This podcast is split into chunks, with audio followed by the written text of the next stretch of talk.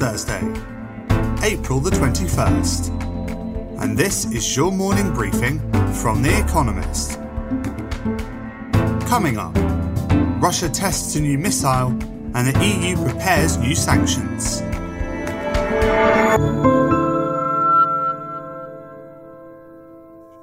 First, the world in brief.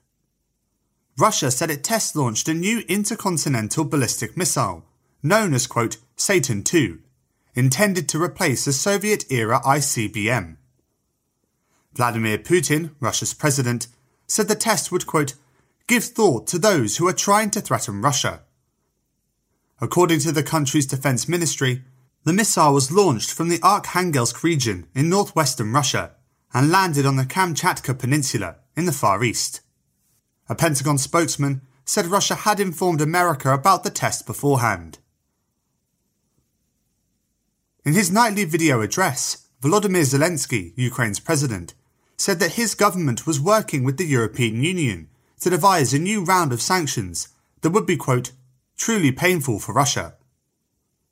Meanwhile, Antonio Guterres, the United Nations Secretary General, asked to meet the presidents of Russia and Ukraine in Moscow and Kiev, respectively, to try to negotiate an end to the war. Russia's invasion of Ukraine will trigger a food crisis, leading to, quote, human catastrophe, according to the head of the World Bank. Speaking to the BBC, David Malpass warned that his organisation predicts that food prices could increase by 37%, which will have a particularly severe impact on the poor. Russia and Ukraine account for almost a third of global wheat exports. As the credits rolled on a disastrous report from Netflix, investors reeled towards the exits. Bill Ackman ditched a $1.1 billion position after learning how the streaming giant plans to respond to a suddenly shrinking subscriber base, booking a loss of more than $400 billion for Pershing Square Capital. Shares in Netflix lost 35% in a day. Nervous competitors fared almost as badly. In a televised debate before France's presidential election, Emmanuel Macron attacked Marine Le Pen for her affinity with Russia. Mr. Macron suggested that a loan taken by her party from a Russian Czech bank in 2014 had made her biddable. Quote, You speak to your banker when you speak to Russia, said the French president. Meanwhile, Ms. Le Pen hammered Mr. Macron on cost of living issues and promised to, quote, give the French their money back. In Washington, Kristalina Georgieva, boss of the IMF, said Ukraine needs $5 billion a month in aid to cover basic government services and keep its economy running. Janet Yellen, America's Treasury Secretary, walked out of a conclave of G20 finance ministers when her Russian counterpart who was tuning in remotely, started speaking. Denmark is reportedly in talks with Rwanda about moving asylum seekers to the East African country. The Danish parliament passed a law last year allowing the transfer of migrants to other countries, against objections from the UN. In a statement to Reuters, Mattias Tesfaye, the immigration minister, said that the mechanism would, quote, ensure a more dignified approach to resettlement. Last week, Britain announced a similar agreement with Rwanda to widespread criticism. And fact of the day 8.5%. America's annual consumer price inflation in March, a four decade high.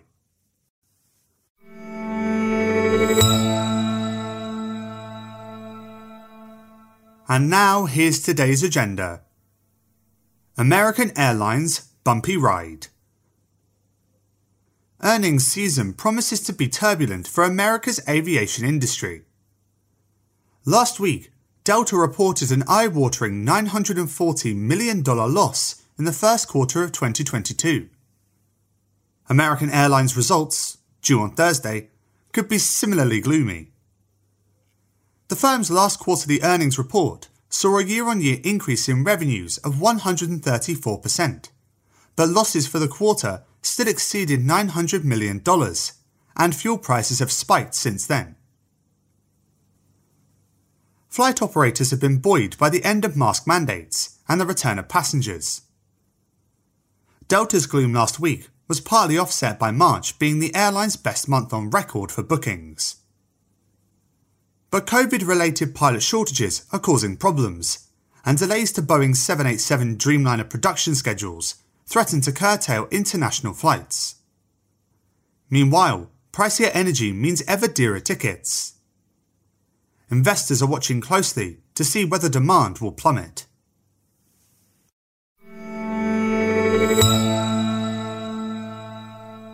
Hong Kong creeps out of lockdown restrictions.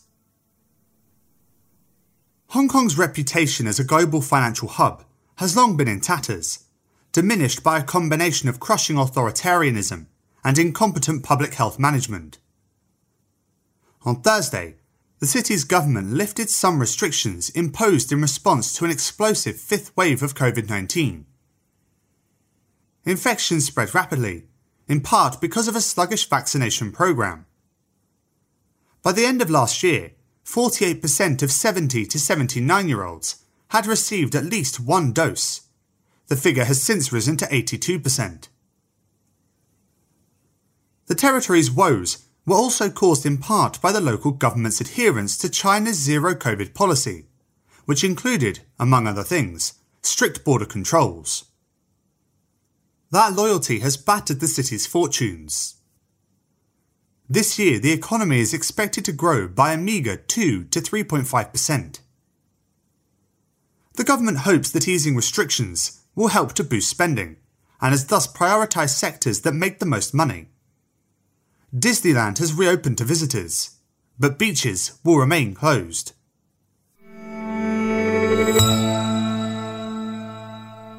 Bulldozing justice in India.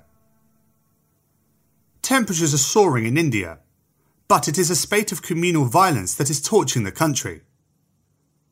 Clashes between Hindus and Muslims have erupted in several cities, including Delhi, the capital, since the beginning of April. They follow a similar pattern. A procession of young men celebrates Hindu festivals by marching into Muslim neighbourhoods, brandishing weapons, and chanting anti Muslim slogans. If the goading weren't enough, Muslims are facing a new form of quote, bulldozer justice over the ensuing riots. For instance, the Delhi chief of the Bharatiya Janata Party, which controls the national government, asked the local civic body which the BJP also runs, to punish rioters by razing, quote, illegal construction in a predominantly Muslim neighbourhood. On Wednesday, the destruction of homes and shops began in earnest.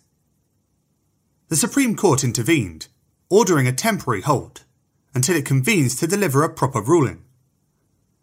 That will delay the destruction in Delhi, but may do little to stop the bulldozing of Indian secularism.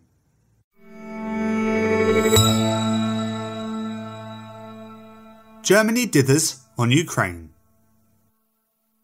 Germany's Chancellor, Olaf Scholz, is under intense pressure at home and abroad because of his refusal to send heavy weapons, such as tanks and submarines, to Ukraine.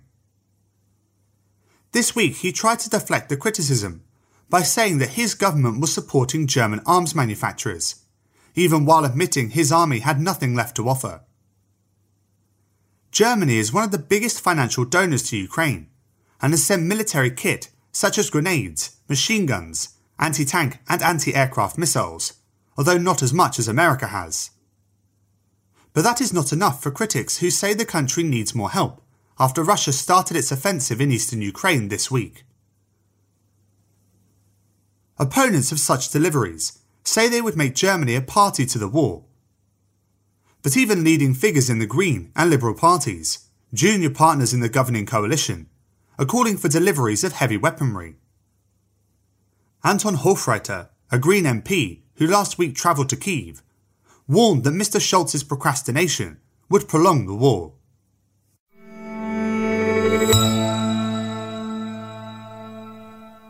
Anish Kapoor's Venetian Voids In a crumbling Italian palace, Anish Kapoor will display some of the world's most high-tech art. On Wednesday, a retrospective of the British Indian artist opened in Venice across two venues, alongside the city's Art Biennale. The exhibition is sure to draw crowds. In 2009, a Kapoor show in London attracted 275,000 visitors. The Venetian exhibition, featuring giant concave mirrors and gruesome wax sculptures, will catalogue Mr. Kapoor's obsessions with colour, light, and violence. Most eagerly anticipated are new, quote, Kapoor Black works. These are made with a carbon nanotube pigment, Vantablack, which absorbs up to 99% of visible light. It is normally used in satellites, but Mr. Kapoor holds an exclusive license for its use in artworks. That has annoyed other artists, unsurprisingly.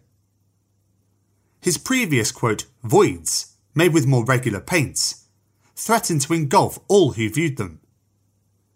The new technology, which makes the works yet more overwhelming, will heighten the existential terror.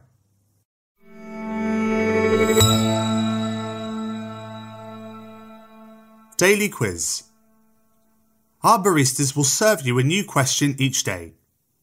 On Friday, your challenge is to give all five answers and tell us the connecting theme. Email your responses and include mention of your home city and country by 5pm BST on Friday to quiz espresso at economist.com. We'll pick randomly from those with the right answers and crown one winner per continent on Saturday. Thursday.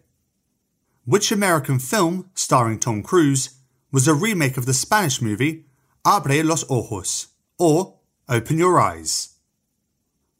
Wednesday. Which alcoholic drink is the basis for both the daiquiri and the pina colada?